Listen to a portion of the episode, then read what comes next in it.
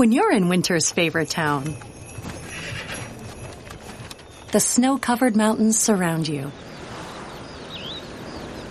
A historic Main Street charms you. And every day brings a new adventure. Welcome to Park City, Utah. Naturally, winter's favorite town. Join the experience at visitparkcity.com.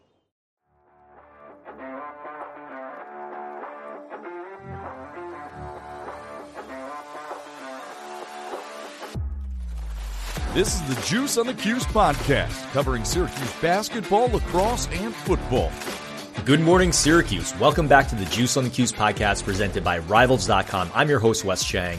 Thanks so much for joining us on this Wednesday, September 13, 2023. We will get to Syracuse's win over Western Michigan and the recruiting implications, but we begin today's show on a very melancholy note. Former Syracuse and NFL wide receiver Mike Williams passed away on Tuesday Williams was reportedly involved in a construction site accident and he was 36 years old. A star wide receiver at Syracuse from 2006 to 2009, Williams was a former second team All Big East performer who holds the program record for consecutive games with a touchdown reception with 10 and ranks in the top 10 in multiple categories in program history, including yards, yards per game, and receptions. He went on to play for the Tampa Bay Bucs and the Buffalo Bills, where he finished his NFL career with 3,089 yards and 26 touchdowns. On a personal note, I was working for Scout, later known as 24 7 Sports, back in 2005, and Williams was one of the recruiting classes I covered and one of the recruits that I spoke with during that time. And I just remember him as someone who was full of potential, like many of the recruits that we speak with here at Rivals. And I knew right from the beginning he was going to be a superstar at Syracuse, and he was. And we at the Juice extend our deepest sympathies to Mike's family in the Syracuse football world. There's no good way to transition out of that story, so I'll just mention before the break that Syracuse defeated Western Michigan on Saturday, and we're going to be talking to Brad Bierman later on to break down the win and also the upcoming game against Purdue. We'll also be joined by 2024 quarterback Jacob Zamot, who visited Syracuse over the weekend when we return, and I'm Wes Cheng. This is the Juice on the Cuse podcast. Lucky Land Casino asking people what's the weirdest place you've gotten lucky? Lucky? In line at the deli, I guess? Aha, in my dentist's office. More than once, actually. Do I have to say? Yes, you do. In the car before my kids' PTA meeting. Really? Yes. Excuse me, what's the weirdest place you've gotten lucky? I never win and tell. Well, there you have it. You can get lucky anywhere playing at LuckyLandSlots.com. Play for free right now. Are you feeling lucky? No purchase necessary. Void where prohibited by law. 18 plus. Terms and conditions apply. See website for details. So Syracuse hosted more than two dozen recruits at the Western Michigan game over the weekend. One of them was New Jersey quarterback Jacob Zamot, and we welcome him on the program now. Jacob, really appreciate the time. How are you today? Thanks for coming on. What's up? I'm good. How are you? Yeah, Jacob, doing really well. We'll get you started on this one. You were up at Syracuse this weekend. How'd the visit go for you? Oh, I mean, the trip was great. You know, it was you know it's about like a five hour trip, so it's not too bad. But you know, I got up there. You know, I've been to Syracuse a few times prior, so you know, I was expecting you know what it's what it's usually been. And every time I go up there, you know, I have a great time. You know, the coaches treat me well. Uh, the the facilities are awesome. And, you know, they're they're a good football team, so it's always nice, you know, watching some good football. So the whole experience, you know, it was, it's always awesome going to Syracuse. So, what'd you think of the actual game on the field? Well, I mean, obviously they they dominated uh, Western Michigan, but you know, I felt like you know they um their overall offense was you know pretty balanced. I like the way that, that you know they passed the ball. They you know they trust their quarterback they like putting uh, they like giving him the ball, you know, in certain situations and letting him, you know, make his reads and do what he does best. So I, you know, I feel like you know with the pass game and the run game, you know, I feel it's pretty balanced, and I also like how you know they uh utilize their quarterback in the run game as well. Because you know, if you have a quarterback that can move a little, you know, it's always it's always smart. You know, you uh, you utilizing your players at what they're best at. So I feel like you know they know how to how to work their players, and you know, um, obviously that's why you know it was a dominant one for them. You know, Jacob, you just talked about a quarterback that knows how to move and make smart decisions with the football. I think you're actually describing yourself there. So tell me how your recruitment's going with Syracuse. I mean, you know, things are good. You know, like I said, I, I believe they have, you know, a, a commitment. But um, you know, I've been talking with the um, assistant quarterbacks coach and um, Coach Dennis Thomas, uh, high school relations coach.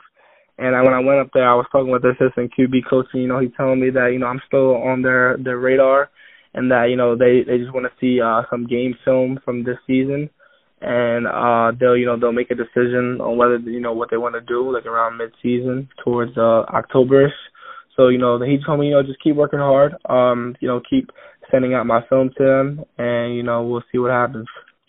You just mentioned Dennis Thomas. He's the director of high school relations at Syracuse. He's also your former coach at Millville. That's got to be cool to continue that relationship with him from high school to college. Yeah, 100%. You know, DT, he, he was my guy man. in high school. You know, I learned a lot from him because he was my coach, you know, for two seasons, my freshman and sophomore year. Uh, those years, you know, I was not the starter, so I sat back and I, you know, I learned from not only the quarterback that was in front of me, but also him as well because, you know, he was calling the plays for us on offense.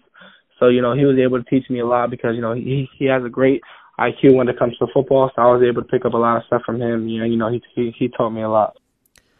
I just wanted to go back to your visit for a bit. You went up with a bunch of your Millville teammates, including your brother Joseph, and then you got to see your former teammate at Millville, Quint Allen, start at running back and have a great game with three touchdowns. That must have been a great experience for you. Yeah, you know, it, it felt great. It's always nice going up to a football game, you know, with uh, with your teammates. And you know, it was nice seeing one of my former teammates in in LeQuint Allen. So you know, it was always nice. You know, we all know how good of, of a player LeQuint is. So every time we go up there, you know, it, it's always nice, you know, to see him play and see how far he's come and how much how much he's gotten better since high school. Because I was with him for two seasons at, at Millville my freshman and sophomore year, so I was able to witness, you know, what he's able to do in high school, and then you know to see him do what he's doing in college, you know, it's definitely inspiring. You know, someone from Millville, the same city you were you were born and raised in, you know, be able to make it out and you know, go play some ACC football. So, you know, it was nice seeing him play, but also going up with my teammates. You know, it's always nice. It's just like, you know, it's like team bonding, I'd say, you know, just getting out watching football um with my teammates, especially making a college visit out of it. You know, it's it's, it's always nice to go and watch college games with my teammates. So, Jacob, how's your overall recruitment going? And I know you already got five offers on the table. Uh, you know, it's pretty good. Like I said, yeah, out of the five offers, I got uh, Mack, Maine, uh, Sacred Heart, Rhode Island, and Delaware State. So, you know, those five schools, you know, show obviously showing the most interest in me. But there's also some other, you know, FCS schools, CA schools that are, you know, are on my radar still. And um, you know, they're just waiting, you know, to see how how the season goes because you know how FCS schools are a little later than FBS schools. Like FBS schools usually have their most of their commits by their senior season, but a lot of FCS schools, especially for quarterback position, they don't really get a commitment till like mid mid senior year towards the end. So, you know, I'm just, you know, waiting patiently. You know, me as a Christian, you know, I just put my trust in God and I know everything will take care of itself. But for right now, my main focus is just winning another state championship. So as far as college recruitment offers, you know, I think that'll come along the way as long as I keep playing well and doing what I'm doing. And Jacob, we'll get you out of here on this one. And it's a great segue into my last question, which is about your football season. I know you guys are coming off a couple really impressive wins, and your brother Joseph, who's a linebacker at Millville, was telling you that he picked off a pass on defense, and on the very next play, you threw a touchdown. That's got to be a great feeling, right? Yeah, after that play, you know, I, I immediately ran to him and you know celebrated with him because you know at the end of the day, my the whole team is you know that's all my brothers, but you know it's different with him. Obviously, he's my family, he's my blood brother. So, and me and him have played our whole life. So, you know, just me being able to go out there, knowing all the hard work he's put into this, just seeing it pay off and seeing him have fun and dominate and play at the level I know he's capable of. You know, it's awesome to see because junior year is your most important year as far as high school recruiting. You know, I had my junior year, I had a great junior year. And you know now it's my senior year, so now it's his turn to step up and you know have that great year because you know, I know how it feels, you know, to to live under the shadow, especially with my older brother, you know, Josh Zamot dominating high school, going D1. Uh, me coming off of a great season, picking up a few offers, uh, picking up a few Division One offers, and you know he's he's he's the last one. So you know there there's pressure there, and seeing him you know live up to the hype and just dominate week after week after week. And mind you, it's only we've only played three games, and he's he's doing his thing. So just being able be able to see us, him go out there and ball out, and just um being able to you know to play with him, especially because he plays offense as well. So you know, just us me being able to play together with him, my, my brother, I've been playing with my whole life. You know, it's awesome. Jacob, thank you so much. That was awesome. Good luck the rest of the season. Talk to you soon. No doubt. I appreciate it, man. Take care. Thank you. Jacob Zamot, ladies and gentlemen. We've been tracking Jacob's recruitment for a couple years now. He's got five offers. I think he adds a few more before the end of the senior year. You know that Syracuse has got their eye on him. So we'll just have to see how that recruitment plays out. But obviously, wishing him all the best as he narrows down what college he wants to attend. We'll take a quick break. Brad Bierman will join us after. I'm Wes Cheng. This is the Juice on the Cuse podcast. So Syracuse improved to 2 0 on the season with a dominant 48 7 win over Western Michigan on Saturday. We welcome on the Juice Online editor in chief, Brad Bierman, to break it all down. Brad, how are you today? I am doing well, Wes. Thank you. Brad, Syracuse had no issues with the Broncos on Saturday. What were your main takeaways from their second win of the season? Well, first of all, of course, they got the job done, which was to win the game and to try to see improvement from game one to game two of the season, which is the mantra of any football coach, and Dino Babers included. It was kind of an unusual game, really a, a one half game, if you will, with just three points scored in the second half.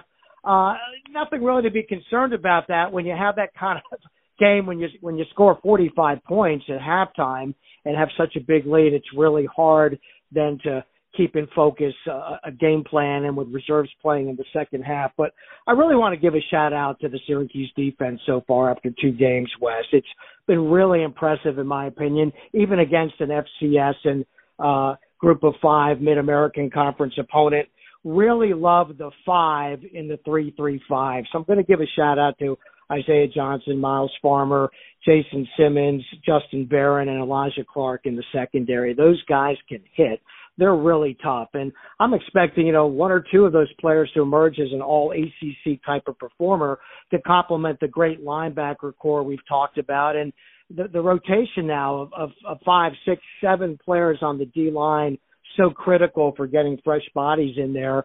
Offensively, the loss of Gadsden certainly hurts uh, All American candidate, but if there's one position I think Syracuse could suffer a loss of a player of his uh, caliber, it is wide receiver. Four five guys have stepped up. I mentioned to you in the preseason I was looking for six uh, receivers to contribute on a regular basis over a 12 game season, and and I think that's happened. And uh, you know, uh, Garrett Shrader threw 30 times uh, in just one half. So the passing game uh, is is really showing something after two games. The key to this team is going to be, as always, the offensive line. If they can uh, successfully run block and then protect Garrett Shrader, that's going to be a good sign.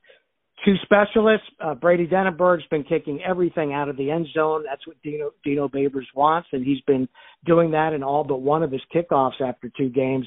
And in the small uh, picture of uh, kicks for punter Stonehouse, he's done a great job, especially in the second half against Western Michigan. So everything's set up, Wes. Teed right up for against two teams that Syracuse should beat, and they did. Now with a big test on the road against a Power Five team, Purdue, on Saturday night. So yeah, Brad, let's talk about that Purdue game. Do you see Syracuse moving to three and zero oh on the year? Right off the bat that stands out. Syracuse is the favorite uh, on the betting line, and that says something there. Also, from all the analytics, matchup predictors, and such, Syracuse is the favorite here, Wes. So that says a lot to me going on the road uh, against a Big Ten opponent. Uh, going to be a near sellout crowd, loud atmosphere, et cetera. A team that has many players back uh, from a squad that played in the Big Ten championship game last year, and of course, Syracuse had to uh, uh, defeat in the dome just in the final few seconds last season. Uh, but I'm expecting Syracuse to again really test the Purdue secondary as they did Western Michigan. A big passing game uh, for Garrett Shrader in this one, and I think he's going to be the difference. He's just such a cool collective uh, uh, quarterback for Syracuse. He's demonstrated that now into his third year, and I really think he's going to be the difference. And maybe a Brady Denaburg kick, a good field position, back and forth, that type of game where Syracuse wins a close one by under a touchdown. And Brad, we're at the end of our show. You have a closing thought? I'm going to have uh, sneak two quick thoughts in here, Wes. The first one, a continuation, the Purdue game. Trivia note for SU football fans. It will be the first time Syracuse football is played on NBC since way back on January 1st, 1996, the 41 nothing Gator Bowl win over Clemson. Donovan McNabb's first season, Marvin Harrison's last game as an Orange player, seven catches for 173 yards to end a college football Hall of Fame career and embark on a pro football Hall of Fame career. My other thought is this is a big week for the history of Syracuse athletics, Wes, because the university has officially announced its preferred Orange United NIL collective. That's going to be the preferred collective of the university Players will be able to use all the official marks of the Orange, the, the university's athletic department, the dome, etc. And this is a really big step forward for Syracuse athletics. It comes just over 26 months after NIL went into place on July 1st, 2021.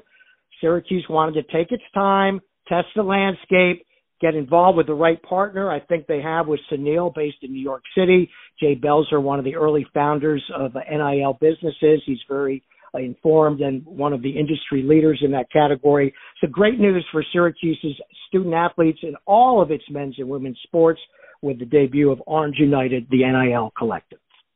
Brad, I'll close the show on 2024 guard Jaleel Bethea, a four-star recruit who Syracuse has been targeting for quite some time.